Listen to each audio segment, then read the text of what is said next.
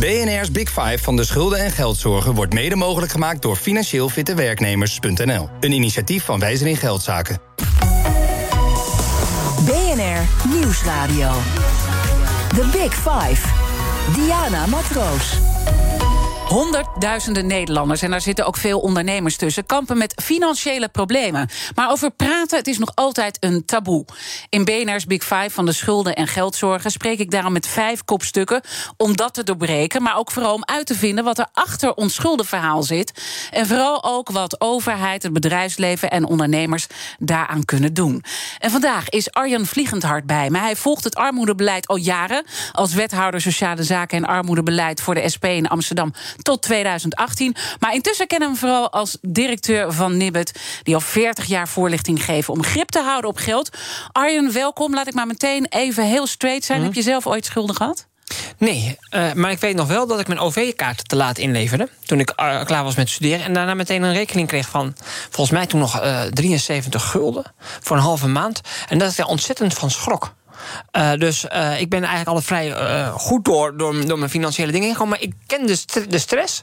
Heb, als je me vraagt, wat was dat moment? denk ik, oh ja. ja. En, dan was je, en dan was je vijf dagen te laat. Ja. Weet je wel? Maar dat is echt een heel klein dat, bedrag. Dat is een heel klein bedrag, maar daar schrik je dan toch van. Net afgestudeerd op zoek naar je eerste baan. En je denkt, oh wacht even, dat is toch best veel geld. Natuurlijk heb je heel veel gezien als het gaat om armoede in Amsterdam. Hè. Ik noemde al even jouw wethouderschap. Heb je daar hele heftige dingen gezien wat je ook echt heeft geraakt? Ja, kijk, je, je ziet dan ook met name de verhalen als je bij mensen thuis komt. En uh, je zegt denk ik terecht, het gaat vaak over schulden en schaamte. Dus het, het, mensen moeten echt wat overwinnen om dan hun eigen verhaal te vertellen. En dat zijn vaak echt ingrijpende, ingrijpende verhalen. En het tweede wat me ook echt wel bijblijft, is altijd dat mensen die schulden hebben of schulden hebben gehad, ook wel gewoon mensen blijven. En dus ook compleet verschillend in de wereld kunnen staan. En ook heel andere beelden kunnen hebben wat die schulden uiteindelijk met ze, met ze doen.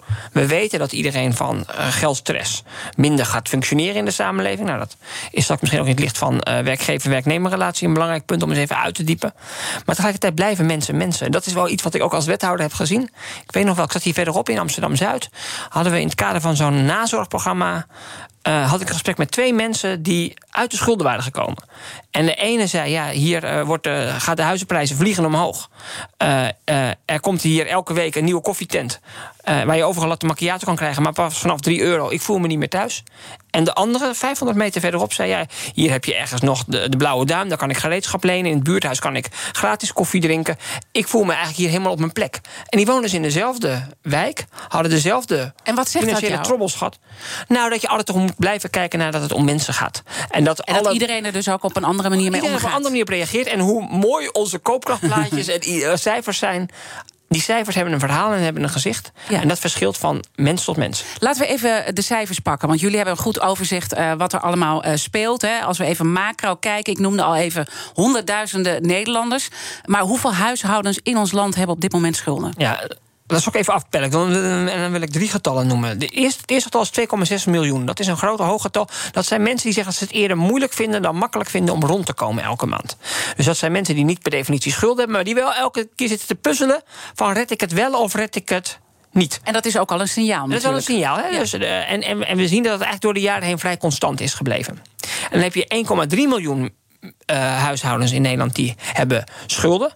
Uh, waarvan 550.000 huishoudens schulden hebben die ze eigenlijk niet zelf meer kunnen oplossen en waar ze hulp bij zouden dus moeten die zijn helpen. echt problematisch. Pro en hoeveel mensen betreft dat? Want je benoemt de ja, huishoudens. Dan, maar... dan, is dan moet je factor 2,5 ja. doen. Hè. Dat zijn, en zijn dan de ouders waar de kinderen dan bij, bij horen. Want kinderen hebben ook last van de schulden van hun ouders, ook al hebben ze zelf geen schuld.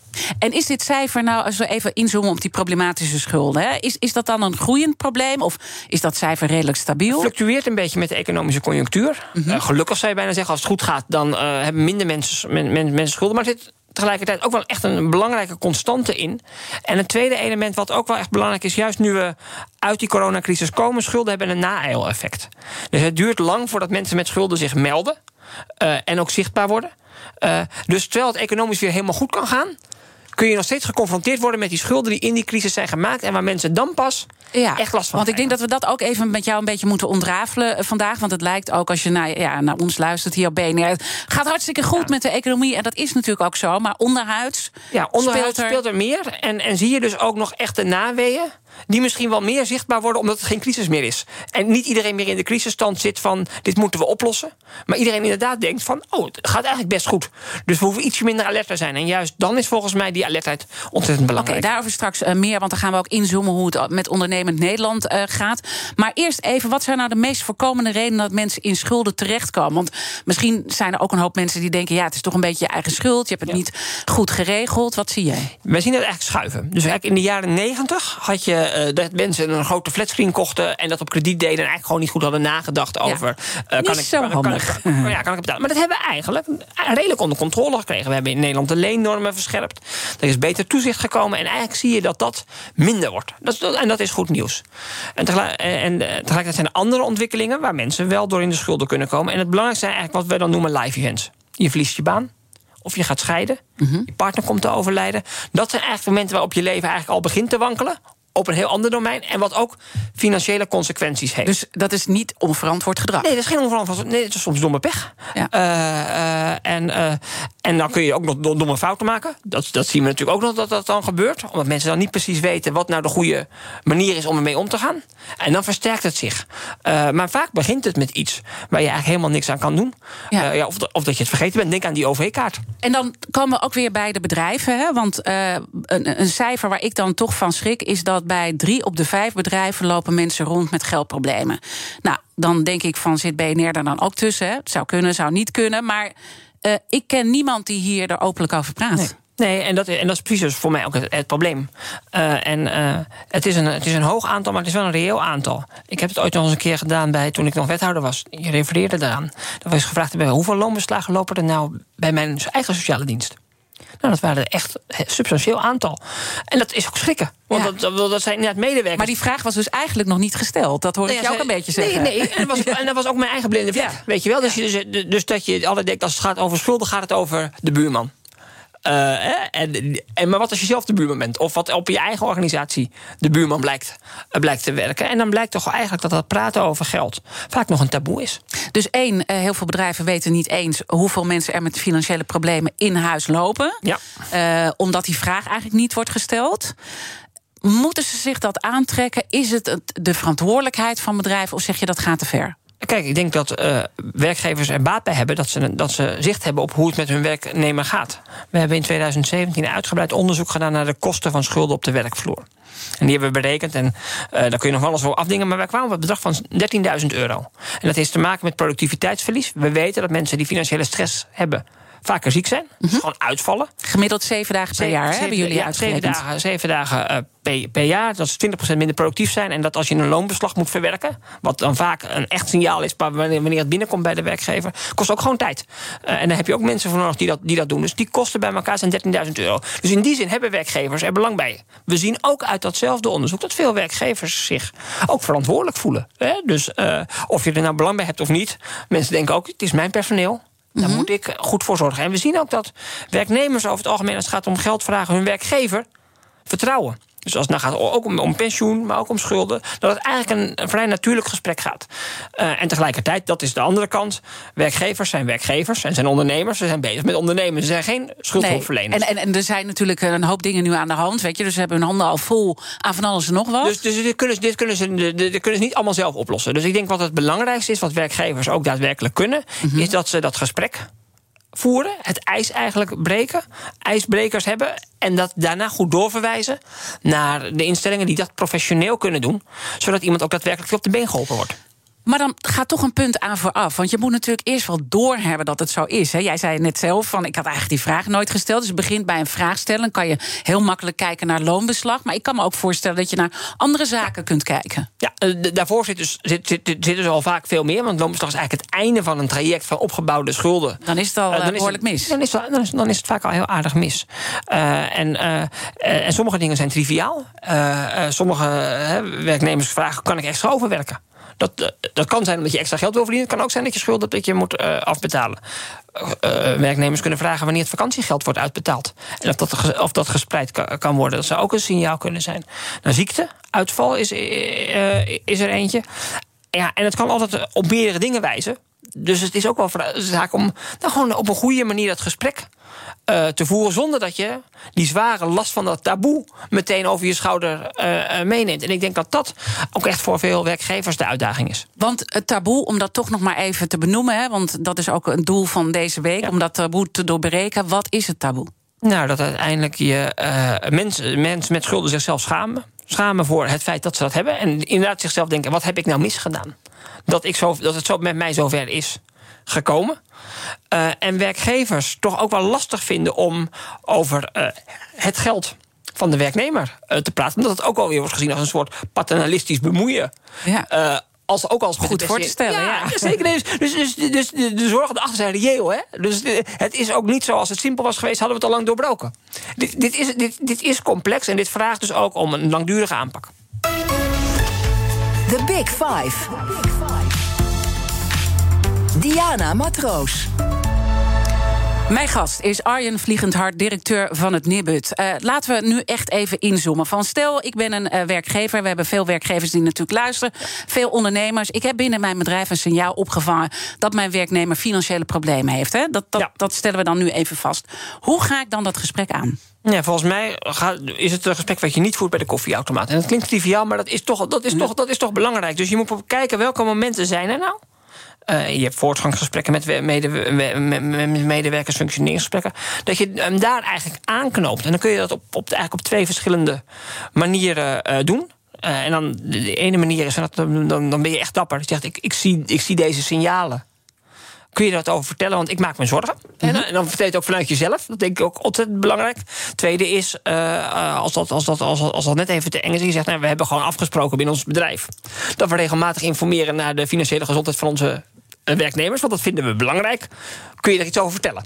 Uh, uh, en het is, een, het is een beetje spelen, want dat is natuurlijk ook het echte PNO-werk. Het is mensenwerk. Het is het zoeken naar ja, hoe, voer je dat, hoe voer je dat goede gesprek en hoe zorg je ervoor dat de werknemer zich veilig voelt om het verhaal met jou te delen. En hoe zorg je dan voor die veiligheid? Want je beschrijft net het taboe, de schaamte die ja. speelt.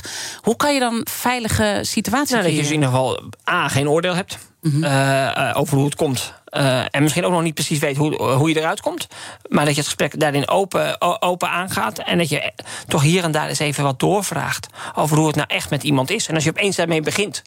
Ja, dan, dan, dan, is iemand overrompeld en denkt, denkt misschien ook nog wel... wat, wat is hier nou weer de, de bijbedoeling van? Maar als je dit op een stelselmatige manier uh, doet... Uh, en ook daarbij gewoon aangeeft, dit, dit gaat mij aan. Mm -hmm. Deels van eigen belang, want ik, ik wil graag productieve werknemers hebben.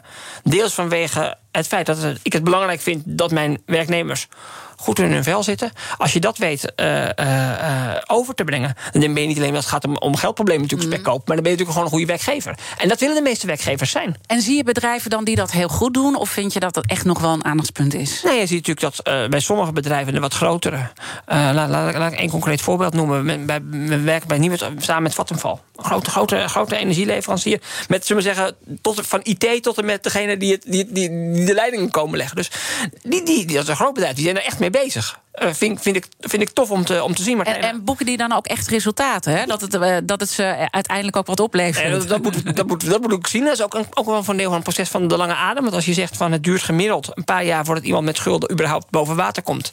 dan weet je ook dat het duur, even duurt voordat je dat weer helemaal uh, terug hebt. Maar die hebben ook een serieuze PNO-afdeling, HR-afdeling. Die kunnen dat op die manier ook gewoon goed in het ja, neerzetten. Uh, en daar hebben ze hem gewoon in de, in de, in de werkstroom zitten. Uh, en aan de andere kant heb je de wat kleinere onder, ondernemers. Die misschien één, twee, drie mensen personeel hebben. Die natuurlijk allemaal niet uh, professioneel hebben, hebben georganiseerd. Maar die het dan voor een deel ook zelf moeten doen. En daar vraagt weer de, is het weer de kunst om die nabijheid te creëren. Dus het past, je moet ook even kijken wat, hoe het nou bij je eigen bedrijf uh, past. En dan zijn voor grote bedrijven wellicht ja. andere wegen dan voor kleinere. En dan zeg je aan de ene kant dus niet oordelen hè, en doorvragen op dingen. Ja. En nou ja, het is een beetje balanceren wanneer je wat uh, kan doen. Doe het niet bij het koffiezetapparaat. Ja. Uh, helder. Maar je hebt natuurlijk dan de persoon om wie het gaat. Die schaamt zich. Ik denk dat dit soort mensen heel lang de boel camoufleren. Um, liegen misschien ook Zeker, wel. Uh, zeker. Dat, dat, klinkt uh, lullig klinkt, om te zeggen, ja, maar, dat is ja, natuurlijk wel een beetje wat er gebeurt. En die tegelijkertijd ontzettend graag geholpen zouden willen worden. Dat is natuurlijk de andere kant. Dus, dus, dus, hè, dus ook, ook, ook, ook, ook mensen met schulden hebben in dat opzicht twee kanten. Aan de ene kant, je probeert je zo goed mogelijk voor te doen en het, en het zelf op te lossen. Uh, en er zo min mogelijk over te praten. Aan de andere kant heb je een, zien we ook, een diep gevoeld verlangen dat het beter wordt. Uh, en, uh, en kan het best wel zijn dat het juist nou die werkgever is waarvan je denkt: hé, hey, die biedt me nou uiteindelijk het handvat waarmee ik er door echt mee aan de slag ja, uh, kan gaan. Maar tegelijkertijd zit ik dan even te verdiepen in die persoon. Hè. Stel, ik zou die persoon zijn, dan zou ik het ook heel moeilijk vinden om me kwetsbaar op te stellen. Ja. Uh, misschien uh, vanuit de schaamte denk ik dan ook wel die baas veel van mij af. Die welk Zeker. werkgever. ik ben gewoon bang om ook nog eens een keer mijn baan te verliezen. zeker. En, en, en, niks menselijk is mensen vreemd. En werkgevers denken, dat, denken soms voor een deel ook van: oh jee, schulden kosten mij ook. Ja. Uh, geld. Dus, dus ja, die angst is, is, is, is reëel. Uh, um, maar uiteindelijk, en dat leert de ervaring aan beide kanten. Helpt het als je dat taboe weet te doorbreken? -hmm. Want een werkgever heeft op dit moment. en dan helpt het wel dat het economisch gezien goed gaat. En dat er heel veel werkgevers zijn die ook wel staan te springen om personeel. Met iemand die op een goede manier kan werken. En daarmee ook rust in zijn hoofd heeft. En daarmee rust in zijn handen zullen zeggen, om, om het werk te kunnen doen. Dus die heeft, is daarbij gebaat. En dat idee moet, mag de werk, ne, werknemer ook meenemen. Um, en tegelijkertijd snap je het en vraagt het dus ook om een langere relatie tussen werkgever en werknemer. Maar in dit gesprek regelmatiger wordt gevoerd. En niet alleen bij crisis, maar ook wanneer het gewoon goed gaat. En dan, dan gaat het over het gesprek misschien wel over uh, wanneer wil je met pensioen. Uh, en, uh, en hoe... Dus dat je eigenlijk ook die financiële planning een beetje ja, gaat doornemen financiële... met je mensen. Ja, en ik denk dat een van de dingen is waar, je, waar werkgevers echt een, een, rol in kunnen spelen, omdat ze daarin vertrouwd worden. En het is natuurlijk een duurzame relatie, het is ook vaak de belangrijkste bron van inkomsten mm -hmm. voor, een, voor, een, voor een werknemer. Dus die, dat, dat geld speelt wel degelijk daar altijd in die relatie een belangrijke, een belangrijke rol. En als je dat in weet te bedden in een breder perspectief, want we helpen niet alleen met schulden. Maar we denken ook eens met je mee. Over uh, hoe kun je nou op een goede manier, als je uh, uh, eerder eruit zou willen, de, eruit. Of mm -hmm. langer door wil werken, dat je langer, dat je langer doorwerkt. Dan heb je volgens mij als werkgever de omgeving gecreëerd waarin dit soort thema's goed bespreekbaar zijn. Financieel inzicht is gewoon heel erg belangrijk. Ja. En hoe daarnaar te handelen. Dus voer altijd dat gesprek. Maar bij die werknemer, want er zijn natuurlijk ook werknemers die nu ook zitten te luisteren. Die ook in de financiële problemen zitten. Die zullen er vast ook tussen zitten. Je zegt ga altijd dat gesprek aan. Durf het wel te doen. Want als je niets doet. Nou, als je niets doet, dan weten we, zeker van die 500.000 huishoudens in Nederland, dan weten we dat ze het niet zelf zullen oplossen. En dan weten we ook dat we ze na vijf jaar wel bij de schuldhulpverlening zitten. En dat dan die beginnende schuld, die misschien 3.000, 4.000 euro is. Misschien nog maar een paar honderd euro. Dan opgelopen is naar 35.000 euro. Uh, en dan wordt het probleem vele malen groter. En wordt het, de lijdensweg daarna ook weer langer. Want dat is eigenlijk, uh, het duurt heel lang voordat mensen aan de bel trekken. Ja, dat duurt, kan je gewoon een cijfer ja, zien. Gemiddeld vijf jaar. En dan, en 13, en dan 13 schuldeisers. Ja, dus probeer het even te visualiseren. Dat, dan, dan, is, dan, is, dan is de huurbaas erbij. Dan zit het energiebedrijf er vaak in. Dan is er nog uh, iets wat je op krediet gekocht hebt. Omdat je het toch echt nodig had. Dus dan telt dat ontzettend op. En dan wordt het ook zo moeilijk om het op te lossen. Dus alles wat we in uh, kunnen doen om er eerder bij te komen. Maakt het ontzettend veel eenvoudiger. Ook de oplossing. Uh, gisteren had ik uh, prinses Laurentien uh, te gast. En zij gaf ook aan, VNO-NCW zou hier een rol moeten pakken. namens het bedrijfsleven. Deel je dat? Of zeg je van... want zij vond echt wel dat er ook echt ja. een verantwoordelijkheid bij bedrijven lag. Ik denk dat de bedrijven de verantwoordelijkheid hebben. Dat, en dat is, dat is een deels is dat een moreel. Een morele verantwoordelijkheid voor het wel en wee van, van, van, van, van Nederland. Maar ik denk dat VNO-NCW daar ook wel echt wel op aanspreekbaar is. Het is een welbegrepen eigenbelang. Daar had ik het zojuist, zojuist over. Zonder dat we VNO-NCW voor de oplossing verantwoordelijk moeten maken. Dus we moeten ze verantwoordelijk maken voor het goed doorgeleiden van mensen en het goede gesprek te voeren. En dan niet VNO alleen, maar ook maar waarom zou je ze niet verantwoordelijk uh, kunnen maken? Hè? Je, je ziet steeds meer uh, dat, dat de kloof tussen het bedrijfsleven en de samenleving steeds meer een rol speelt uh, in discussies. Hè? Moeten ze niet veel meer in die samenleving staan? Dan zou je kunnen zeggen: dit is gewoon een verantwoordelijkheid. Dit hoort er gewoon bij waar je op afgerekend gaat worden. Maar tegelijkertijd is schuldhulpverlening een expertise. Mm -hmm. En daar moet je verstand van hebben. Ja. We denken te vaak dat, dat, dat je dat er eventjes, dat je, dat je eventjes bij doet, dat je in een schriftje het allemaal even noteert. Nee, als er serieuze regelingen moeten worden getroffen. Dan uh, is het fijn wanneer er een professionele schuldhulpverlener is die dat, die dat doet. Uh, dus, en, en, ik denk ook, het is een, het is een en soms een te ver van je bedshow voor ondernemers. Want dan kun je VNO verantwoordelijk maken. Maar uiteindelijk zijn het ondernemers die dat op de, op de werkvloer dan moeten doen. Uh, die 25.000 dingen te, te, doen hebben. en daar gaan we het straks echt nog wel over hebben. En dan ook nog schulden oplossen. Nee, dat, dat is dat. dat het belangrijkste aspect is signaleren. Signaleren, en ijsbreken, het gesprek openen. En dan goed doorverwijzen. En dan ook even blijven navragen: van, wordt, wordt iemand nou geholpen? Wat is nou jouw grootste zorg als het gaat over uh, schulden en geldzorgen? Nou, mijn grootste zorg nu is eigenlijk dat we zien dat we in die coronacrisis ontzettend veel coronasolidariteit hebben gemobiliseerd. De regering heeft de huisportemonnee van heel veel Nederlanders gestut en heeft daar denk ik terecht uh, uh, lof voor, uh, voor gekregen. En tegelijkertijd, je zei het al, het gaat nu economisch weer goed. Terwijl we ook weten dat die schulden nog komen naeilen. En mijn zorg is dat straks, zullen we zeggen, die ziekte en dat het virus achter de horizon is verdwenen. Iedereen doet alsof het normaal is. En dat dan de problemen nog komen. En dat er eigenlijk een stille ramp zich en dat er dan, Ja, dat er dan een ontploffing komt. Uh, waar we, waarbij we eigenlijk niet goed meer in staat zijn... omdat we uit die crisismodus zijn gegaan om hem goed op te lossen. Ik ga daar zo meteen met je verder over praten met Arjen Vliegendhart. Hij is de directeur van het Nibud. En dan gaan we dus stilstaan bij de impact die corona heeft als het gaat om schulden en geldzorgen. Want die economie, zoals je zegt, draait op volle toeren. Maar veel ondernemers hebben het toch zwaar. Blijf luisteren.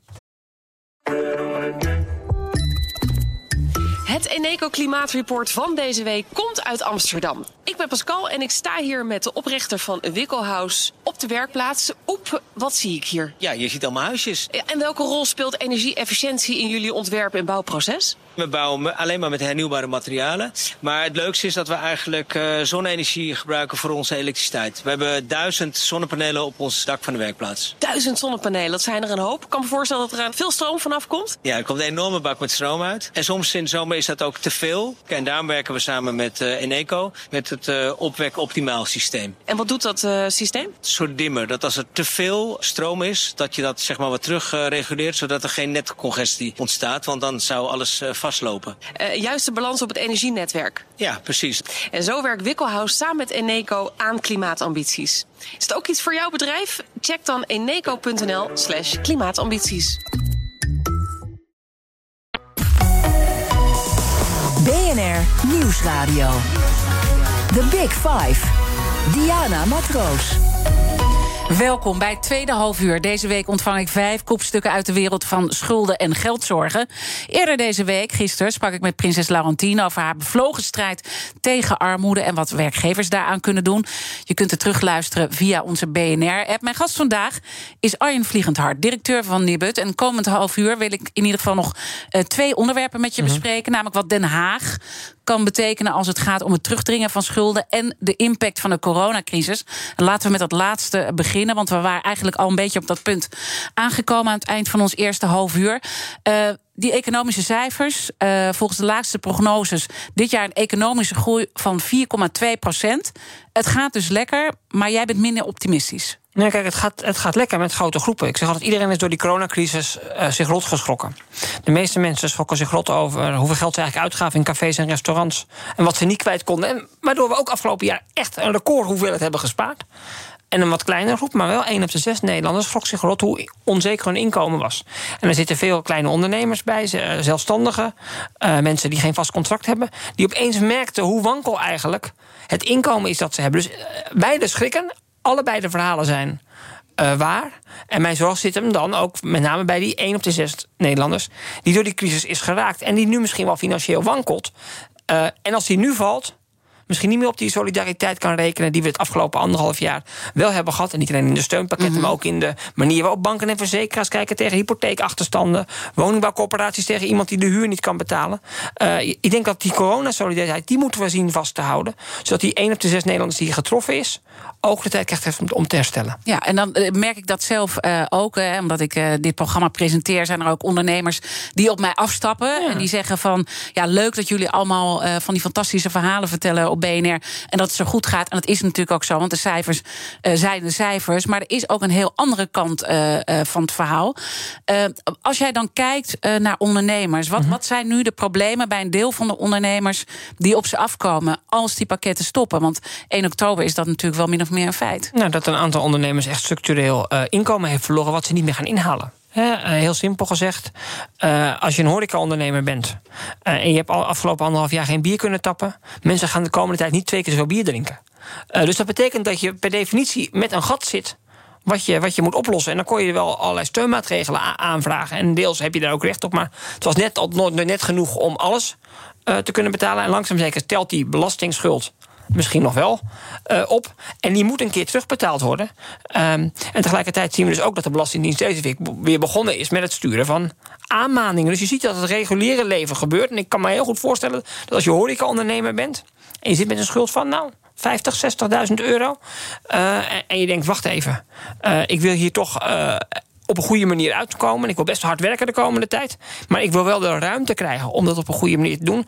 Uh, dat je dan ook wel een beetje ja, uh, mistroostig wordt. Als er ondertussen wordt geroepen: ja, de economie groeit met 4,1 procent. Hoe, hoezee, we zijn de crisis te boven. Dan ja. denkt hij ook nog: ja, maar die crisis heeft nog wel een gat in mijn begroting. Want als we een beetje kijken naar de uh, belastingschuld. Hè, ik, ik, zie bijvoorbeeld hotels. Hè, er zijn wat cijfers. ABN Amro heeft afgelopen mei op basis van CBS-cijfers ja. een onderzoek gedaan. Hotels zijn 17 maanden bezig met een van gemiddeld 2 ton per bedrijf om dat überhaupt uh, uh, af te lossen. Ja. Op het moment dat die pakketten uh, stoppen, en zo kan je nog veel meer voorbeelden geven hè, van catering, horeca. Hè, dat zijn natuurlijk toch de bedrijven die retail ja. natuurlijk ja. ook, die getroffen zijn. Wat, wat, wat voor toekomst hebben dan deze bedrijven op het moment dat het pakket stopt? Nou, dan hebben we misschien nog wel toekomst in het hier en nu draaiend houden van hun eigen toko. Want voor die retail en voor die uh, uh, horecaondernemers is dat ze weer open kunnen. Gelukkig maar. Maar tegelijkertijd nemen ze een hele zware last uit het verleden mee. Die ze uh, met de nodige spoed moeten terugbetalen. En daar zit volgens mij de, de, echte klem. En de vraag is: zijn we nou in staat om niet zozeer de, de steunpakketten in alle breedte overeind te houden? Want daarvan snapt iedereen heel goed dat moet je een keertje stoppen. dat je die een keer moet stoppen. Maar dat je wel even oog houdt voor de schade die de afgelopen anderhalf jaar is geleden. En de manier waarop je dan gaat kijken naar hoe die schade terugbetaald kan worden. En wat je daar in een reële, op een reële manier van een ondernemer mag verwachten. Zodat hij aan de ene kant kan blijven ondernemen en toekomstgericht kan, uh, ja, kan, kan meedoen in datgene wat er nu gebeurt. Mm -hmm. Ook, en dat is ook ik zeg, deel moet, uh, zal die ook moeten terugbetalen als het nu goed gaat. Maar dat je ook even denkt van wat voor tijd heb je daar nou voor nodig? Uh, en wat doet dat nou met de huidige inkomsten en de huidige uitgaven? En hoe moet je dat nou uitsmeren? Hetzelfde iemand die zijn baan verloren heeft aan het begin van de crisis en nu een nieuwe baan heeft verloren, maar wel zes maanden zijn hypotheek niet kon betalen. Uh, wat is nou het tijdsgevricht waarin je zo iemand de ruimte geeft om die hypotheekachterstand in te lopen. Mm -hmm. En hoe vind je dan dat uh, hypotheekverstrekkers zich daarin ja, opstellen? Tot nu, tot nu doen ze dat echt heel goed. Ja, dus, dus, ja dat is de andere kant. Dat, hè? Dat, dat zeg ik ook tegen ondernemers uh, die mij dan aanspreken. Als je kijkt naar Nederland uh, en je vergelijkt het met een land als Italië... dan ben je blij dat je hier nee, zit. Dus, hè? dus, dat, precies, er is heel veel dus, goed gegaan. Het is ook zo dus, lastig. Dus, er, is, er is heel veel goed gegaan.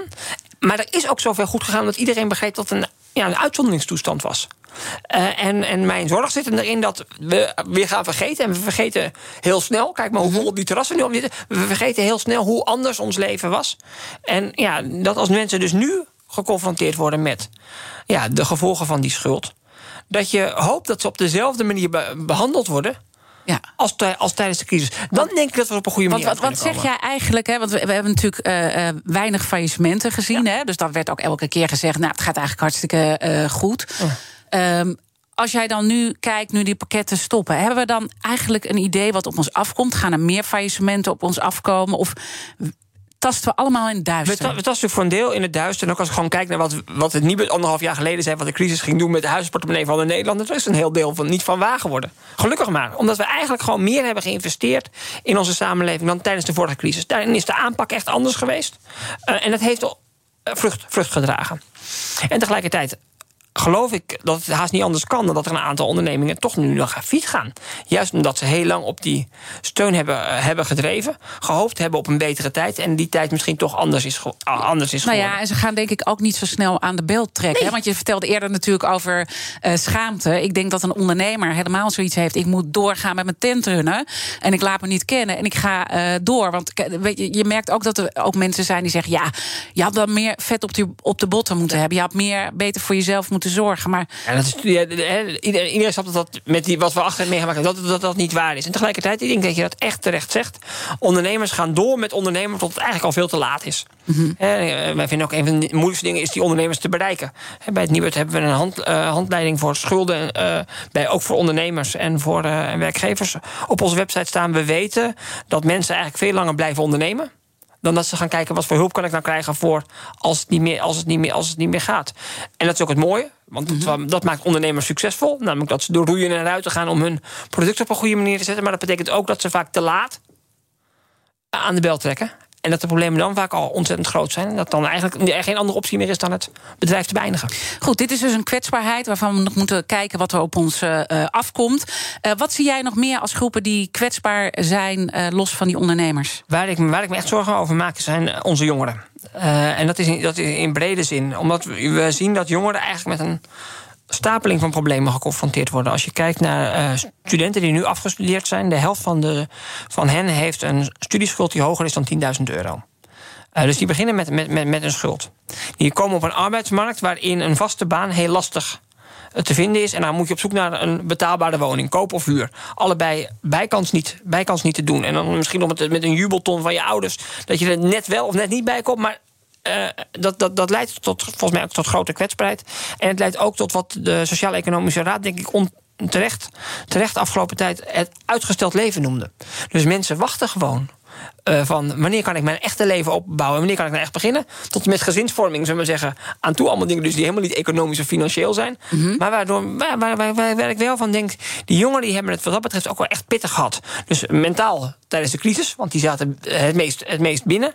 Eh, maar ook als je kijkt naar hoe hun huishoudportemonnee gestructureerd is. Ja, dus daar, zit, daar zit een En kwetsbaarheid hebben ze eh, jongeren tegenwoordig hebben ze een beetje inzicht als het gaat om hun financiën? Of eh, ont- schort het daar ook? Hè? Want je hebt natuurlijk ook een eigen aandeel in dingen. Zeker. Nee, dus, eh, en ik kan het belang voor goede financiële educatie kan ik natuurlijk kan alleen maar onderstrepen. Ja, ja, ja. Dus, dat, dus, Dat dat, dat- dus dat, dat, dat, dat is waar. En dat moeten we echt vooral blijven doen. Ja. Op al die scholen, basis, middelbaar, MBO, HBO, VWO, WO, alles blijven doen. Maar er zit ook grenzen aan een structuur waarin je je geld kunt managen. Want als je geen geld hebt, dan kun je eh, nog zo goed budgetteren. Dan is geld op. Dus je, het, het- is allebei. Het is en en. Het is en ervoor zorgen dat je het goede gesprek. Want dat taboe op, op geld zit natuurlijk bij jongeren ook. Eh, en we leven in een soort Insta-wereld. waarin je eigenlijk alleen maar ziet wie er slaagt. Ja. En nooit ziet wie er, waar het misgaat. Dat, dat, dat geldt ook voor de crypto. Dat geldt ook voor het, voor, voor En het geeft je een bepaalde status om je- hele dure mooie spullen te kopen. Daarom, en, dat, en dat zie je overal. Dus Ja. dat wordt het nieuwe normaal. Terwijl dat voor heel veel jongeren niet normaal is. Daar moet je tegen opboksen. Dat leidt, dat leidt tot, ook tot een taboe o- op dat, op dat thema.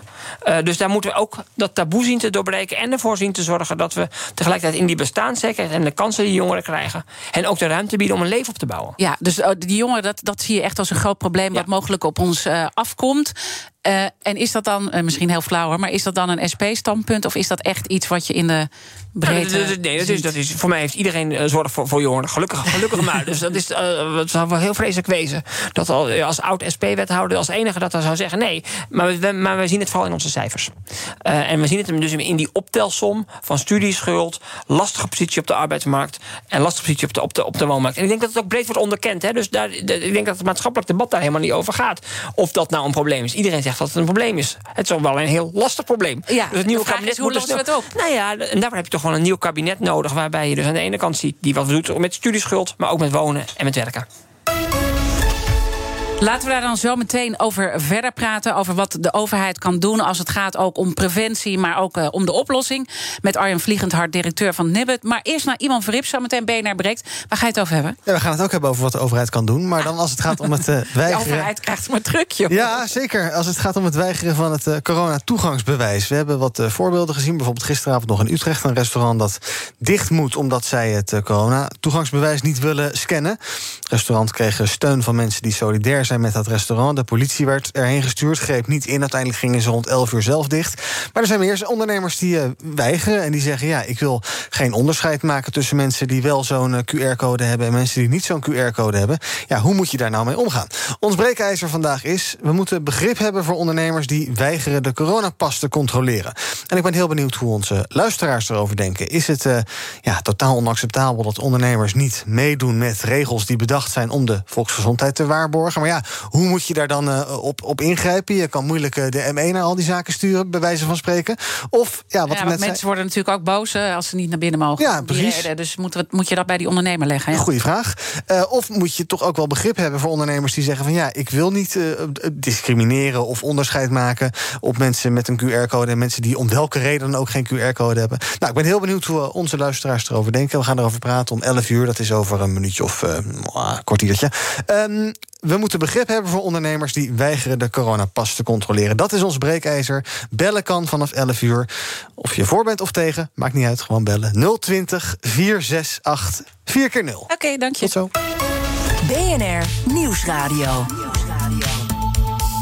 The Big Five. Diana Matroos.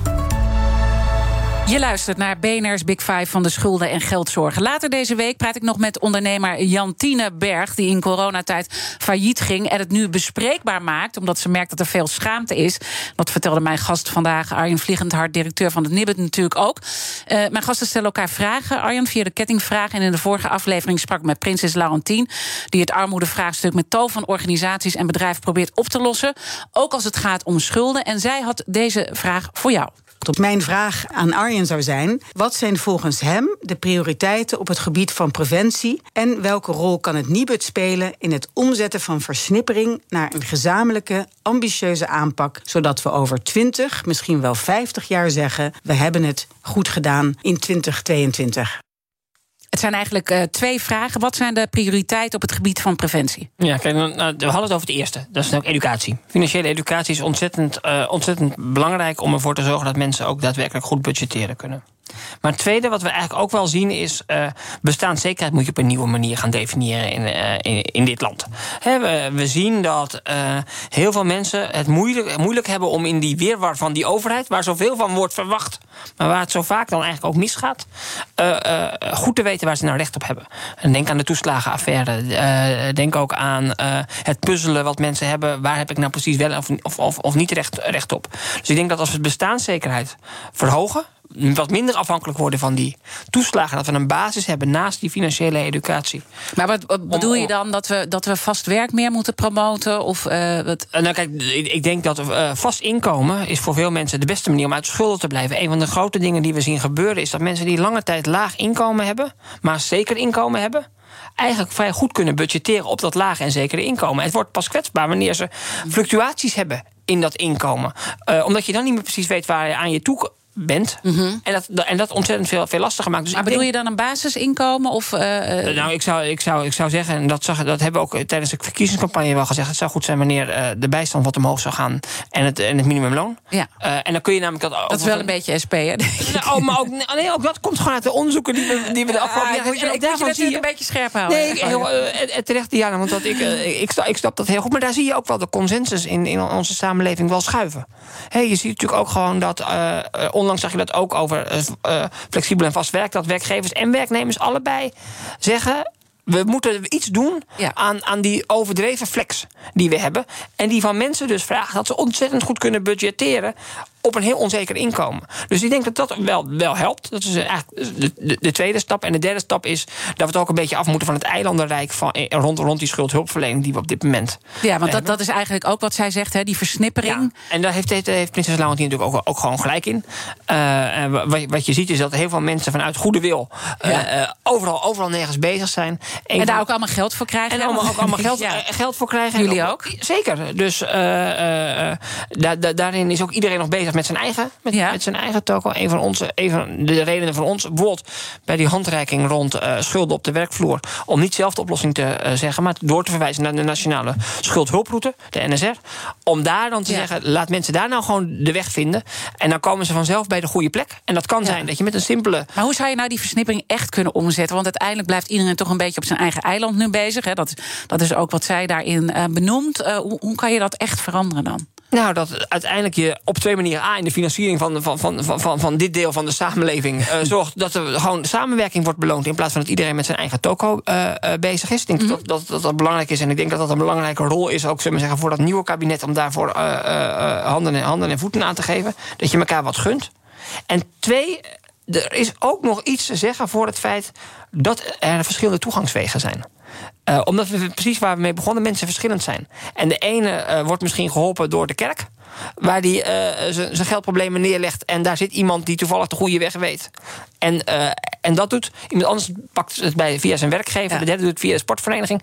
We moeten ook ervoor waken dat we zeggen: we hebben één hoofdgoed. Iedereen die daarop komt, wordt gered. En als je die niet weet te vinden, ja. want die zullen er ook zijn, dan, dan lukt het niet. Dus ik ben er wel voor dat je in de snelheid en de professionaliteit probeert te mhm. versimpelen en mhm. samen te werken. En tegelijkertijd dat je die voet, uh, die, die tentakels in de samenleving, daar moet je. Ja. Het is dus complex, hoor ik je ook dan moet je, ja, maar dan, moet je, dan moet je versnipperd zijn... omdat mensen verschillende manieren vinden om hun gesprek te voeren. De kettingvraag gaat natuurlijk door. En eh, morgen heb ik weer een mooie gast. En dat is Dennis Wiersma, demissionair staatssecretaris van Sociale Zaken en Werkgelegenheid. Uh, wat zou je hem willen vragen? Ja, wat ik hem zou willen vragen is eigenlijk: we hebben de afgelopen jaren gezien dat het praten over schulden eigenlijk een beetje van de, van de politieke lading is ontdaan. En dat is winst. Uh, we praten zakelijker over, over schulden. En juist in het licht van waar wij het zojuist over hadden, over die schuldenberg, ben ik wel heel benieuwd naar hoe Dennis Wiersma denkt over het saneren van schulden. Zowel voor uh, ondernemers die in coronatijd schulden opgelopen, als mensen die langere tijd met schulden rondlopen. Is saneren nou niet ook nog een middel wat we wat meer van stal moeten halen om ervoor te zorgen dat mensen sneller weer perspectief krijgen?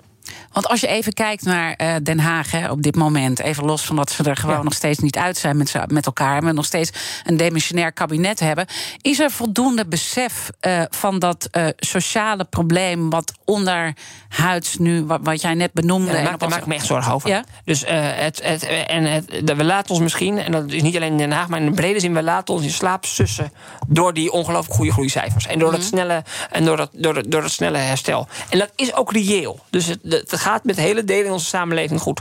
Maar daardoor zou het zomaar kunnen zijn dat we minder scherp oog krijgen voor die kwetsbaarheden die, die er zijn. Voor die student met die studieschuld die geen woning kan vinden uh, en daarmee niet aan zijn leven kan beginnen. Voor die ondernemer die de afgelopen tijd anderhalve ton schuld heeft opgebouwd, die die een keer moet afbetalen, maar die die aan me nooit niet in anderhalf jaar gaat kunnen terug, terug, uh, uh, terugverdienen. En ook voor die bijstandsmoeder die elke maand aan het puzzelen is in een stad die steeds duurder wordt en zich afvraagt hoe red ik het nou op termijn. Die thema's die blijven en die zijn heel acuut. Ja, en je, hebt dus, je maakt je er zorgen over. Je hebt dus niet het gevoel dat er echt besef is daar.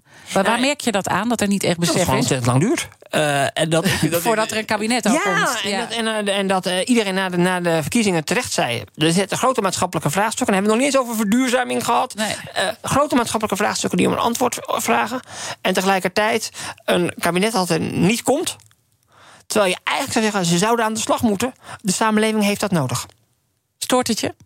Nou, ik kan me erover ergeren. Tegelijkertijd heb ik lang genoeg.